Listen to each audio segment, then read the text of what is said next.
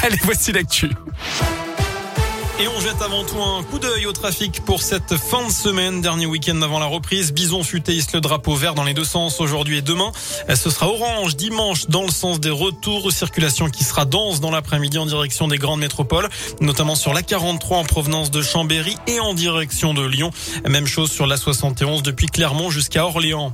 À la une, évidemment, le réveillon de la Saint-Sylvestre, les dernières heures de 2021.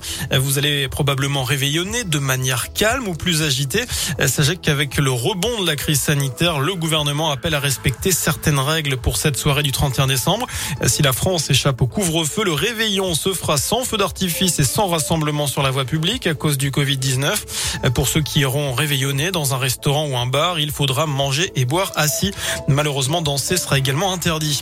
95 000 gendarmes et policiers seront en tout cas présents pour faire respecter les règles sanitaires en vigueur, mais aussi pour assurer la sécurité des Français et prévenir tout débordement. Plus de 32 000 pompiers seront aussi sur le pied de guerre. Et puis rappelez-vous, il y a un an, jour pour jour, il se voulait rassurant, il déclarait l'espoir est là. Allusion au début de la campagne vaccinale. Emmanuel Macron adressera ses vœux aux Français ce soir à 20h. À cette même date, l'an dernier, il promettait une économie plus forte et un nouveau matin français. Ce soir, il dressera le bilan de cette dernière année marquée par trois vagues d'épidémie et reviendra sans doute sur le bilan de son quinquennat à quatre mois de la présidentielle.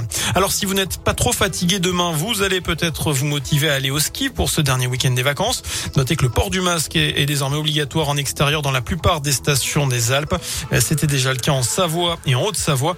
Cela concerne désormais les centres de nombreuses stations iséroises comme les Deux Alpes, l'Alpe d'Huez, Champs-Rousse et Villard-de-Lans. Même chose dans les Hautes-Alpes. Le reste de l'actuel, préparer peut-être leur réveillon. Deux femmes de 21 ans, originaires de la Loire, ont été interpellées mercredi dans un supermarché de Clermont où elles venaient de voler 10 bouteilles de vodka, montant de la marchandise 400 euros. Elles feront l'objet d'une ordonnance pénale selon la montagne. Plusieurs nouvelles lignes ferroviaires dans la région. L'autorité de régulation des transports a donné son feu vert à la coopérative Railcoop euh, hier pour euh, tout simplement exploiter six lignes, dont plusieurs en Auvergne-Rhône-Alpes. L'une d'elles reliera Clermont-Ferrand à Strasbourg pour un trajet d'un peu moins de 8 heures, tandis qu'une autre assurera la liaison entre Saint-Etienne et Thionville en passant par Lyon-Pardieu et Villefranche-sur-Saône. Les bibliothèques Billy et les tables lac coûteront plus cher à partir de demain. Ikea a longtemps résisté mais a fini par plier. Le géant suédois augmente ses prix de 9% en moyenne à partir du 1er janvier, conséquence des pénuries et de la hausse du coût des matières premières et des énergies. On termine avec cette tradition pour le nouvel an en Espagne où il faut aimer le raisin. En effet, la coutume veut que partout dans le pays, les Espagnols gobent 12 grains de raisin au rythme des 12 coups de minuit. Cela permettrait, selon la légende, d'apporter de la chance pour les 12 mois à venir.